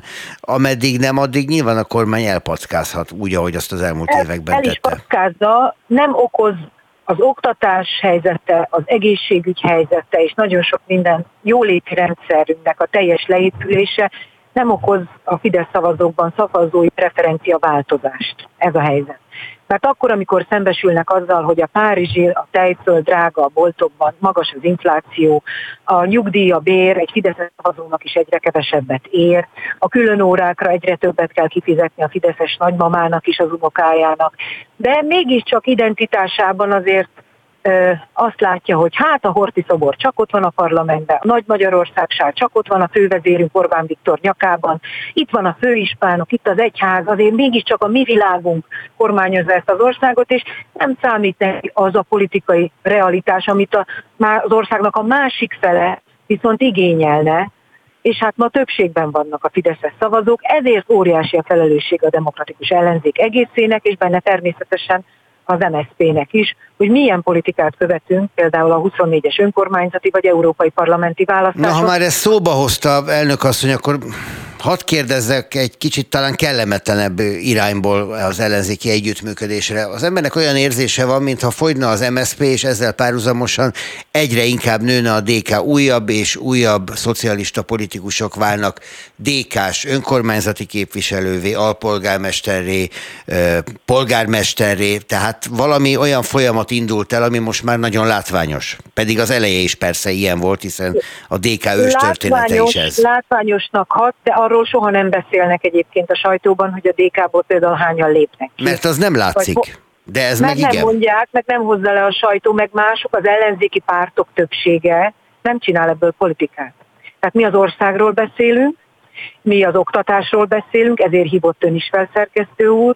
Én arról beszélek, hogy hogyan lehet egyébként többek között jóléti rendszereket befordulatot hozni Magyarországban. Magyarországnak nekünk, baloldaliaknak, MSZP-seknek. Ez a hát a DK-nak meg még árnyékkormánya is van, látja. Meg, másnak meg más a fontos, ahogy látom, de én ezt nem tartom egy jó folyamatnak, mert minden ilyen, ez tulajdonképpen árt a demokratikus ellenzék közös ügyének, a demokratikus és jóléti Magyarország megteremtésének. És az a baj, hogyha ez, ezzel van elfoglalva a, a legnagyobb pártja az ellenzéknek, akinek a legnagyobb felelőssége lenne, ebből nem lesz új Magyarország, de még új ellenzéki politizálás sem. De miért nem Minden... lehet? Azért nem lehet, mert rosszak a DK alapjai ehhez, hogy egy ilyen nagy ellenzéki pártként ellensúlyát képezze a nagy Azért kormánypárti lehet, Fidesznek? Egy, mert a nerben vagyunk. Tehát nem egy demokratikus környezetben vagyunk, ahol szabad a sajtó, ahol mindenkinek jut annyi forrás, hogy a demokratikusan tud kampányolni, hanem a nemzeti együttműködés Fidesz autoritár rendszerében vagyunk, amelyben nagyon nagy felelőssége van mindenkinek, aki az ellenzéki oldalon politizál. És ezzel azt mondja, hogy a DK rosszul él ezzel a felelősséggel, akkor, amikor átsábítja a politikusokat különböző hiszem, pártoktól? Hogy a választások, a Jászberényi választáson a DK szavazók is elmondták a DK politikájáról a véleményt. Négy MSZP-s, Kossuth Körös, két jobbikos, két momentumos összeállt, csinált egy egyesületet, mindenki tudta a településen, hogy ők az ellenzék és mely pártokhoz tartoznak, azok a pártok, akik kimaradtak, azon pártok szavazói is tudták, ha valóban valaki a fidesz szembe akar szállni, akkor hova kell húzni az X-et, mert a szavazók mindig a Fidesz ellen politizálnak, és nem trükköznek, meg nem taktikáznak. Hmm. Azt gondolja tehát akkor, hogy ez a DK részéről trükközés és taktikázás csupán? Tehát, hogy gyakorlatilag gondolom, fel akarja zabálni az ellenzéki oldalt? Én azt gondolom, hogy teljesen mindegy, hogy az ellenzéki oldallal így mi történik. Lesz-e több szavazója a demokratikus ellenzéki oldalnak?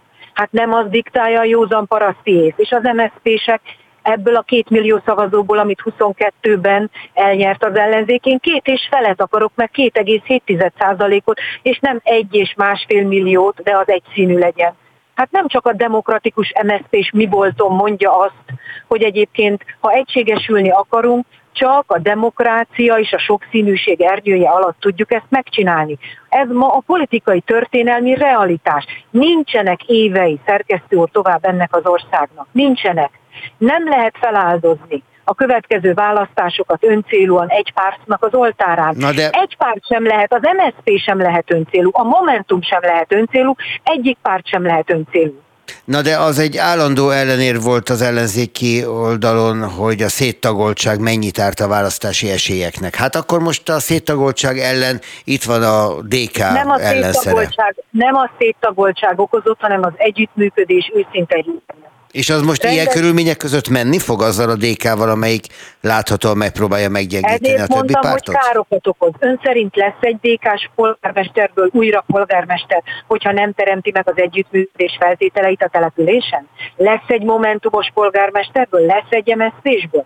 Hát mit gondolnak azt a kedves rádióhallgatók? Miért csinálja egy napon az európai parlamenti választást és az önkormányzati választás a Fidesz?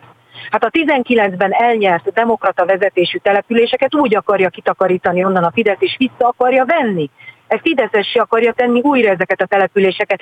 És ha azt olvasom az újságban, hogy az egyik párt azt mondja, hogy nincsenek tárgyalások és nem tartja időszerűnek, akkor mit tart időszerűnek?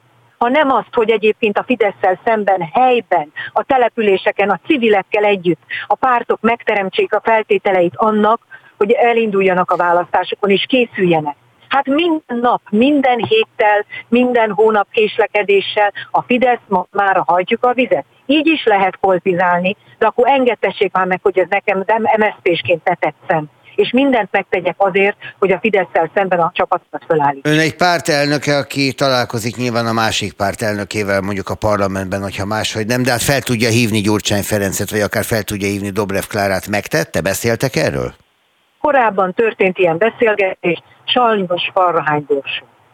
Tapasztaltam, nem minden dk ilyen egyébként. A DK-ban, főleg a szavazók részéről, de nagyon sok politikusuk is egyébként nagyon reálisan látja a helyzetet, főleg a városvezetőik aggódnak azért, hogy vajon-vajon mikor fogják megcsinálni, tudni így megcsinálni elnézés a magyar talanságért az együttműködést, de én azt hiszem, hogy még egyszer mondom, nem lehetünk olyanok, mint a Fidesz. De hát pont ezek, bocsánat, pont az ön, ön által hivatkozott városvezetők azok, akik a legnagyobb számban átmentek a DK-hoz. Hát ugye fővárosban is polgármester, most szombathelyen az alpolgármester, meg egy önkormányzati képviselő, tehát tessék, aggodalmukban nem, oda mennek? Nem, az nem aggodalom, a DK-s városvezetők aggodalmáról beszéltem. Sajnos sokszor nem önkéntesen mennek a emberek ide vagy oda. Ha nem? Azért ezt szeretné. Én szerintem nagyon sok polgármester jelzi azt a nyomásgyakorlást, hogyha valaki nem akar mondjuk a választásokon két frontos csatát vívni, ha nyugalmat szeretne maga körül, akkor bizony meg kell állapodni. Ezzel azt mondja, hogy a DK zsarolja a, a polgármestereket? Én azt mondom, amit a polgármesterek ma én jeleznek felénk, hogy bizony-bizony meg kell azokat az alkukat más pártokkal, és ez néha nem az együttműködés, nem tud az együttműködés alapja lenni a másik fél miatt. Nagyon keményen fogalmaz, nem tart, attól, hogy, nem tart attól, hogy erre most érkezik egy kemény dékás válasz? És tovább eszkalálódik ez a vita a két párt között? Nem, nem, mert szerintem a szavazók világosan látják, hogy ez az út így nem mehet tovább. Köszönöm szépen, hogy itt volt velünk. Kunhalmi Ágnes az MSZP társelnöke volt a vonalban, viszont hallásra. Minden jót kívánok! Friss hírek, információk, beszélgetések. A Spirit FM reggeli műsora. Indítsa velünk a napot, hogy képben legyen. A műsorvezető Rónai Egon. A vonalban pedig Grecsó Krisztián 8 óra 37 perckor a József Attila Díjas író. Jó reggelt! Jó reggelt, szervusz! Szevasz! Hát eh, nagyon érdekes dolog az, amikor az a kérdés merül fel, hogy az ember a saját életét, a saját legbelső a gyerekéhez fűződő szeretetét, szerelmét mennyire tudja megírni, kiírni magából, és azt mennyire viszi a nyilvánosság elé. Az összes gyengeségét, az összes párás szemmel nézett pillanatot, és, és mindazt, amit a gyerek jelent, az összes bajjal együtt, amit a gyerek jelent, mert hát az ember életét alaposan felborítja, még ha meg is éri minden perce. Te meg ezt teszed? Hát igyekszem, igen. Igen, volt ennek egyébként hagyománya már, ugye én ezt egy heti lapnál csinálom, és ott a, a, a Détót Kriszta kezdte ezt a rovatot, utána a Varró Dániel vette át egy jó darabig, és akkor a, mindenki a habitusának és szülői szemléletének megfelelően igyekezett ennek megfelelni, aztán a, a Dani gyerekei fellázadtak, ő sokáig írta. és nem akarták már olvasni őket, nem. vagy magukat naponta? Igen, meg visszahallották az óvodában, igen. Jó, ők még nem Úgy, tudtak olvasni, persze. És párok, akkor is, akkor is. Úgyhogy, úgyhogy erre, erre alapvetően azért nyilván vigyázni kell. Én igyekszem leginkább magam kiadni, ahogy kezdted. Van ennek most egy divat hulláma egyébként az irodalomban, ugye a, a Knausgård nevű svéd-norvég szerző föltalálta a melegvizet, hogy mi szerint akkor autográf dolgok, tehát hogy a, vagy biográfnak még reggel van, dolgok lehetnek, tehát hogy a saját élet teljesen hiperrealistán megírva, a szinte nem is irodalmi mondatokat használva naplószerűen, Hát mit mondjak erre, Szabó, ilyen akkor Szabó Magda is föltalálta már egy párszor, meg még egy páran föltalálták már ezt, Igen, engem, engem ebben az izgat. Tehát azt látjuk a közösségi médiában, hogy mindenkinek a családja, aki erről bármit is posztol, ír, megmutat, az a tökéletes család. Tehát a, a gyerekek, akik mindig jól fésültek és mosolygósak, a szülők, akik boldogan szaladnak, rebbedő hajjal a gyerek után a játszótéren, és hát voltak éppen a családi élet egyfajta folyamatos, permanens idill. Hát igen, ez na, most, na de hát, ha erről írnál, akkor odavágnák az emberek a 20. másodpercben, hogy köszönjük szépen, ezt naponta látjuk az összes celeptől. Így van. Te így meg van. pont nem ezt csinálod, és ettől ez izgalmas. Hát na, ugye alapvetően, hogy, a, hogy ugye a közösségi médiában egy, egyfajta kirakat szerep van, az, ez sajnos így alakult ki, Alakulhatott volna úgy is, hogy közös tépelődések, gondolkodások, nem tudom miért nem úgy alakult, mindegy a, a, a, nem ez a dolgom most. Az biztos, hogy, hogy én igyekeztem, igyekeztem az átalakuló szülői szerepekről, a, a folyamatos konfliktusokról, nehéz helyzetekről is gondolkodni, nem letagadva azt, hogy nyilván egy szerelmes szülőnek az ő gyereke a legkülönlegesebb. Miközben látja, hogy mi a baj, miközben látja, hogy ő türelmetlen, látja, hogy nem tud helyzeteket megoldani, és akkor ezeket próbáltam végig gondolni, hogy akkor hogy akkor ezekben, a, ezekben például, akkor most mondom ezt az átalakuló opa szerepben, hát ugye ezt a gyakorlott, tehát neked nem kell mondanom, hogy, a, a, hogy, a, hogy egy teljesen más helyzet, mondjuk nincsenek is generációs minták, mert ugye azt mondjuk, hogy mi aktívan részt veszünk a gyerekünk felnevelésében, ott vagyunk, e, az időnket, az energiánkat, az érzelmeinket nem féljük kimutatni, tehát egy teljesen más iskola amire, amire egy generációval följebb nekem otthon, a nagyszülő szerepben a, a, a, azt kaptam, hogy na de hát vigyázz már fiam, hát a te társadalmi szerepet nem ez. Neked, neked az a feladatod, hogy tekintély legyél, hogy a család biztonságát megad, hát nem fogod tudni fegyelmezni a gyereket. Igen, bizony. Mondta, mondta, mondta, ezt, mondta ezt édesanyám férje. Neked nem az a dolgot, hogy a játszótársa legyél, vagy a barátja, hanem hogy felnézzen rád és tekintélyed Igen, mondta. És egyébként ugye nyilván ezt is próbáltam végig gondolni. Miben van igaza, miben nincs, hát mondjuk abban, hogy nincsen tekintélyem, és abban mondjuk lett igaza. Tehát, tehát ezt kell lenne tagadni. Tehát, hogy, a, a, a, a, hogy egy csomó mindent így, tehát, hogy nem, nem azt mondani, hogy értem, hogy mi a helyzet, és én most itt osztom az igét, hanem, hogy oda, odaállok a probléma elé, és így megnézem, hogy mi, mi a helyzet. És ugye, ugye az, az, a, az a átalakuló viszony, mert a gyerekek szerepe is nagyon más, vagy másképp van. Tehát ha arra gondolsz, hogy, hogy mondjuk a mi generációnkban eleve sokkal több gyerek volt, sokkal több testvér volt, más volt az utcavilága, és egyfajta generációs fegyelmező erő, vagy, vagy generációs időtöltés, az, az működött. Na most, most ez nincs.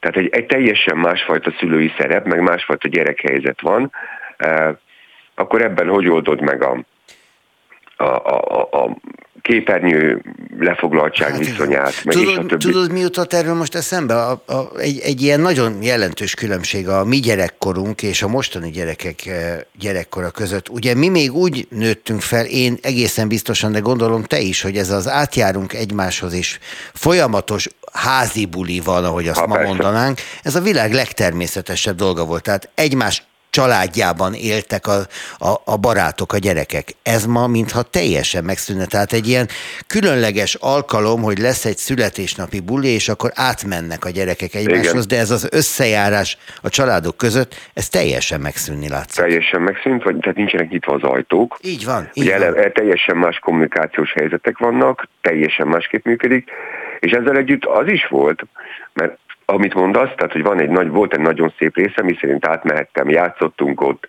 kaptam egy szeret lekváros kenyeret, ha úgy volt, tehát hogy nem, egyáltalán nem volt ez tabu, és működött, de ezzel együtt, ha úgy az volt a helyzet, akkor rám is szóltak, akár az utcán, akár, tehát hogy volt egy ilyen, hogy is mondjam, a szociális hálóhoz hasonló, ami szintén nincs, de most mindegy, egyfajta ilyen nevelési háló, vagy egyfajta gyerekkel szembeni most ez úgy alakult át, lett, lett a, hát a családi intim terek és zárt tereknek lett egy olyan kiterjesztése, hogy mondjuk ha látom, hogy a gyerek veszélyben van a játszótéren, rászólok, hogy mit csinál, és letépik adott, a fejed. Adott helyzetben letépik a fejemet, hogy mit képzelek, hogy rászóltam a gyereknek. Abszolút, ez pontosan így van. Én szóltam egy gyereknek, hogy ne szórja a másik fejére a homokot a vödörből, mert azért az mégiscsak túlzás.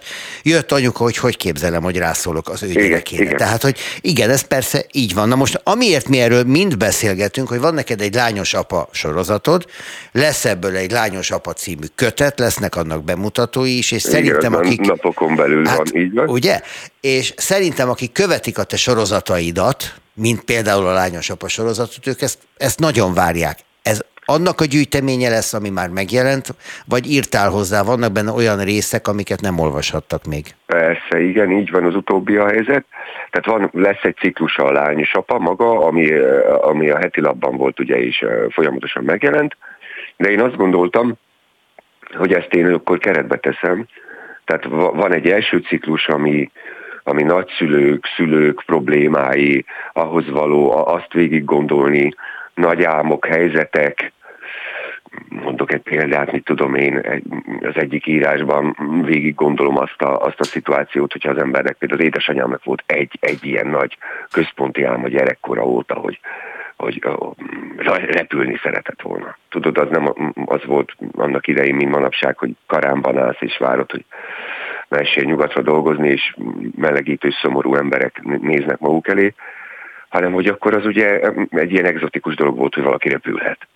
És, és akkor ennek ürügyén, hogy ő ezt meg tudta valósítani, vagy nem, hogy mit kell tenni, mit, mit jelent az, hogy, hogy, hogy az álmodért tenni, hogy ez uh-huh. azt is másik oldalról. Mert az strapás dolog. Tehát nem az a helyzet, hogy, hogy a, a, tehát ez nem, nem Hollywood, tehát hogyha valamit tenni akarsz érte, akkor kényelmetlen lesz, dolgozni kell érte, e, nem biztos, hogy jó lesz. És egyáltalán mit, mit, mit jelent egy ilyen piti ügy, hogyha nem piti ügy, mert mert faluhelyen vagy, mert szegény vagy, mert másképp működik. Milyen fontos és a... ez abból a szempontból is, amit mondasz, hogy ezt például meg kell tanítanunk a gyerekeinknek, hogy az álmok azok nem úgy valósulnak meg, hogy majd egyszer csak hanem úgy, Igen. hogy dolgozol érte, teszel érte, sokszor egy életen át, hogy valami legyen belőle. Hát hogy nem, hogy akkor majd csettintek és ott van, oda tartom a kártyámat és ott van, e, e, ugye ezek, mert ezt látja, hogy ugye e, e, Hát jön a pénz, hát a bankkártyát oda és jön a pénz, hát az jön az magától. Végtelen dolog, és ezek magától vannak, igen. És akkor valahogyan ez, hogy, hogy akkor küzdeni érte, küzdeni azért a, akár a tudásért, Nekem is szokta gyerekem kérdezni, hogy, a, a, a, tehát, hogy balettozni azt úgy magától tudnak az emberek, hogyha azt úgy most akarja. Ezt látta tőled, hogy te magadtól tudsz balettozni? hát igen, tudod, én itt kifejezetten hajlékony voltam világéletemben. Olyan hercegi alkat. Na jó, el, el, elmarháskodom itt a végét a beszélgetésnek, mert hogy a végénél járunk, úgyhogy azt mondd el nekem, hogy ez a könyv ez végül is mikor jelenik meg? Ez a, a lányos apa, ez a 17-én már a boltokban van, van, de előtte már az előrendelők készhez kapják, tehát alig néhány nap, és ott van, és a, a Radnóti Színházban pedig Szabóti Annával beszélgetünk majd róla. Na hajrá! Grecsó Krisztián, köszönöm szépen, öröm volt veled erről beszélgetni. Köszönöm szépen, szervusz! Spirit FM 92.9 A nagyváros hangja. Priscilla Presley ügyvédei beadványt nyújtottak be a Los Angeles-i legfelsőbb bíróságra, mert a színésznő vitatja lánya végrendeletének 2016-os módosítását, amelyel kizárta őt a vagyona kezelői közül, írja a CNN. Mire érdemes a végrendelet elkészítésénél ügyelni, milyen esetben támadható meg egy végrendelet? Komlódi Gábor ügyvédet kapcsoljuk. Jó reggelt kívánok, ügyvéd úr! Jó reggelt kívánok én is! Hát a Presley hagyaték eh, és a körülötte lévő cirkuszok, viták, azok 1977 Presley halála óta folyamatosan jelen vannak. Ezen úgy látszik, hogy a gyermekei és eh, unokája esetesen változtatott a világon semmit. De igazából nem is azzal érdemes foglalkoznunk, hogy velük mi van, ez csak egy apropó ahhoz, hogy egy, egy mintát, egy példát rakjunk helyre. Tehát itt ugye egy nagyon fura helyzet állt elő, amikor az édesanyja vitatja a gyermeke végrendeletét, de általában ez fordítva szokott történni. Hát igen, ugye szomorú tény a végrendelet vitatásához arra van szükség, hogy túléljük az örökhagyót, úgyhogy ebben az esetben ugye azt szokták mondani, hogy a legszörnyűbb dolgot kellett átélnie az anyának, hogy eltemette a saját gyermekét. Ilyen szempontból, ha jól tudom a hírek alapján, a korábbi végrendeletben ő volt a az örökös, vagy hát ennek a vagyonnak a kezelője, és aztán készült egy másik végrendelet, vagy módosították, vagy felülírta egy másik végrendelet a korábbit, amivel már nem ő volt, és ennek az érvényességét próbálja meg megtámadni az édesanyja, hogy a, ha mennyiben eredményesen végigmegy a per, és a, meg tudja támadni, és érvénytelenítik a végrendeletet, abban esetben nyilvánvalóan a korábbi, neki kerező végrendelet lesz. Mondjuk tegyük hatályos. hozzá azt is, hogy a, a dologot nem telenni igazából, miközben a családi viszonyokat persze nem látjuk, azt teszi, hogy Priscilla Presley a saját unokái jogát vitatja ezzel a keresettel. De tényleg ezt az egész tört történetet tegyük zárójelben. Nézzük Jó. azt, hogy Magyarországon mi a helyzet és mi a gyakorlat. Tehát, eh, hogyha születik egy végrendelet, azt nyilván ügyvédnél vagy közjegyzőnél érdemes elhelyezni. Sőt, az hát ő segítségüket kellene kérni hozzá, nem? Így, így, igen. Ugye kétféle, két, kétféle végrendelet létezik. Alapvetően az egyik a szóbeli, a másik pedig az írásbeli végrendelet a magyar hatályos jog szerint. A szóbelivel most nincs értelme, vagy avval kapcsolatosan fölösleges köröket futtunk, az írásbelinek pedig így van.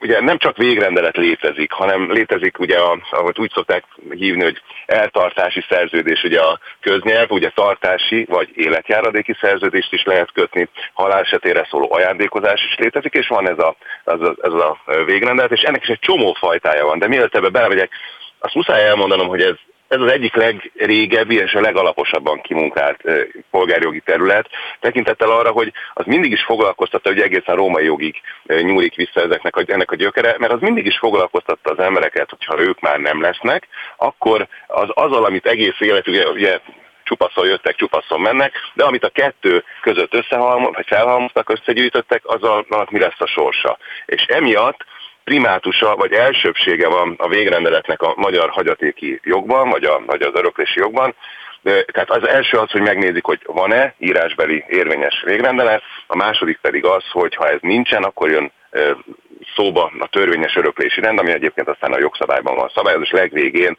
ha nincsen örökös, ugye akkor a végső soron az állam örököl. Ugye emiatt van az, hogy a, a végintézkedés, mint, a, mint az utolsó akarata az élőnek, mielőtt el, elmegy egy másik világba, az tiszteletben kell tartani, és emiatt nagyon fontos, hogy az milyen. Látszólag egyszerű dolog végintézkedést tenni, de nagyon sok buktatója van, és így van, ahogyan az előbb a kérdésben elhangzott, érdemes nem csak letenni közjegyzőnél, vagy pedig ügyvédnél a végrendeletet, bár érvényesen lehet úgy is végrendelkezni, hogy végig az elejétől a végéig én kézzel írom, és a végén aláírom, ilyenkor tanú sem kell rá, de sokkal jobb, hogyha ha igénybe veszünk, pontosan így van. Mert hogy itt mi a buktató? Tehát én megírom kézzel, aláírom, és azt mondom, hogy ez az én akaratom, ez a végrendeletem. Itt mi lehet a buktató, hogyha nem használtam fel a, a jogtudós gondolatait hozzá?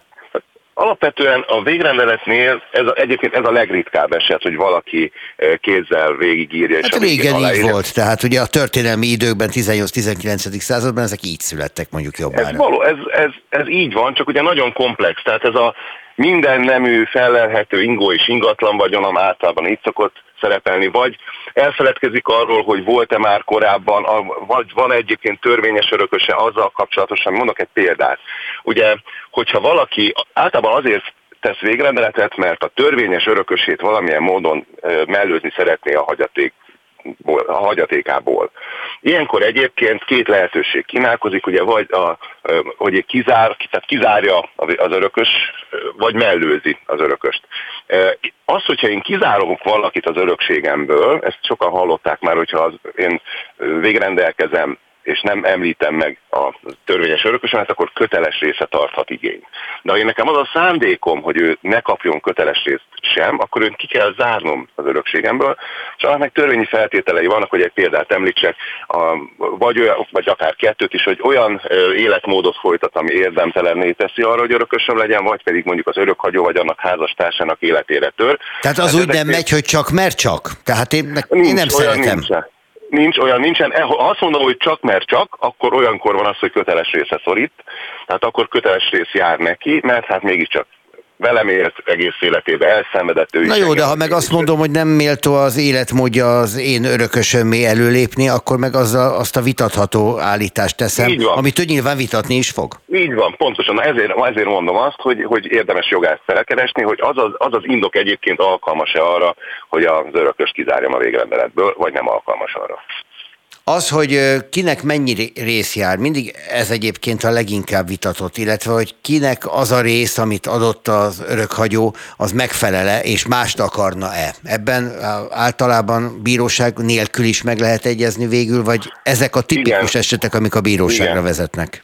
Meg lehet egyezni, osztályos egyességet lehet kötni. Ugye úgy kell, úgy kell elképzelni magát, hogyha a végrendeleten egy picit átlépünk, hogy a hagyatéki eljárást azt úgy kell elképzelni, hogy amikor, amikor elhunyt az örökhagyó, akkor a lakóhelye szerint illetékes önkormányzatnak a hagyatéki osztályától megérkezik a ismert örökösöknek, vagy a vele közös háztartásban élőknek egy hagyatéki leltára való felhívás, és akkor ott ugye meg kell jelölni azt, hogy milyen ingó vagy ingatlan vagyona van. Abban az esetben, hogyha van ingatlan vagyona, abban az esetben tovább lép az ügy egy közjegyzői szintre, amikor egy hagyatéki tárgyaláson dől el, hogy a, megnézik, hogy volt-e végrendelet, ezt általában úgy teszik, hogy van egy nyilvántartás az ügyvédi kamaránál is, meg van egy nyilvántartás a közjegyzőknél, és azt megnézik, hogy volt-e végrendelet, amennyiben nem, és nem kerül elő egyik fiókból sem, vagy egyik szatyorból sem, akkor abban az esetben a törvényes öröklési rend szerint hívja be az örökösöket a, a közjegyző, és akkor ott előtte lehet egyességet kötni, mert ez egy nem peres eljárás, aminek aztán a végén idegleges hatája vagy végleges hatája ez túlbonyolítja a helyzetet, de a lényeg az, hogy átadja a hagyatékot az örökösöknek, és aztán egyébként az ő döntésével szemben bírósági eljáráson is lehet egy ügyvéd, amikor megszületik egy végrendelet, akkor beleszólhat abba, hogy abba mi kerüljön? Tehát mondhatja nem. azt, hogy át, ez nem lesz így jó, tehát ebből biztos balhé lesz. Ne így csinálja. Nem, nem csak, hogy beleszólhat, fontos is szerintem morálisan is, hogy beleszóljon. Én mindig azt szoktam mondani az ügyfeleknek, hogy, hogy attól nem mindig értjük egymást az ügyfél és ügyvéd, és ez teljesen mindegy, hogy milyen jogterületről beszélünk, legyen az büntető vagy polgári jog, hogy, hogy az ügyvédnek muszáj és dolga, hogy egy-két lépéssel előre gondolkodjon, és nekem volt olyan ügyvéd kollégám, akinek hát meg a kártérítési ügy is lett a végén belőle egy elhibázott végrendeletnél, aztán ahol az örökösök őt támadták, és utána nekem őt kellett ebben az ügyben képviselnem. Úgyhogy veszélyes pálya, igen, és muszáj előre gondolkodni, és azt gondolom, hogy nem csak morális, de jogi szempontokból is fel kell hívni a figyelmet, hogyha egy végrendelet az, az a kérés, amit belefogalmaz, nem fogja megállni a helyét. Körültekintően még ebben is mennyire furcsa ez. Komlódi Gábor, Igen. köszönöm szépen. Én köszönöm a lehetőséget, szép napot. Itt van velem az én szerkesztőm, Somodi Solymos Eszter, és én nem álltam meg, hogy ne hívjam ide, majd beszélgessünk egy kicsikét. Arról felkínáltad a lehetőséget, hogy még beszéljünk az ügyvéd úrral, nem? Mondd csak el, hogy mit olvastál ma reggel. Ö, hát képzeld el, hogy azt olvastam, hogy Kínában 12 felsőoktatási intézményben oktatnak magyar nyelvet, ez a szám még Kínában is sok, hogy mi a magyar nyelv iránti érdeklődés oka a növekedés.hu-n megismerhető. Hát, hogy jönnek ide? Hát nem akartam ellelőni a poén, de, hát de tulajdonképpen... Mi más? Hát mi más? Igen, lehet nekünk is el kéne kezdeni kínaiul tanulni. Miért mi, mi is előntjük a magunk kínai, nem, a magunk magyar... Ha vannak a csere népvándorlások, ez nem az lesz, Kínát. de hogy megértsük őket, mert tudod, vannak azok az éttermek, Csináljuk ahol még mindig jó, nem beszélni Jó magyar éttermeket Pekingben. Ú, igen. Mi is tudjuk nem mondani, tudom, nem, hogy kicsi kacsa. Nem vágyok Pekingbe, megmondom az őszintét. De miért? Röghöz ragadt vagyok. Nem, nem, nem. Csak országon belül viszont nagyon vándorlok. Képzeld el, te anya vagy, tehát fogod Igen? értékelni a dolgot. Volt tavaly ember, aki a kolbász keresztnevet akarta adatni a gyerekének. Nem tudom De elutasította megérteni. a hivatal. Volt egy, ami, ami nekem tetszik, tehát nem adnám Igen? a gyerekemnek, de ez legalább szellemes. Hubadúr. Ez mondjuk vicces, de megvan, amikor nagyon komolyan uh, inkben, nyakkendőben állsz, és bemutatkozol majd, mikor felnőtt vagy, hogy Kovács Hubadúr vagyok. Hát szerintem erős röhögés lesz. Az biztos.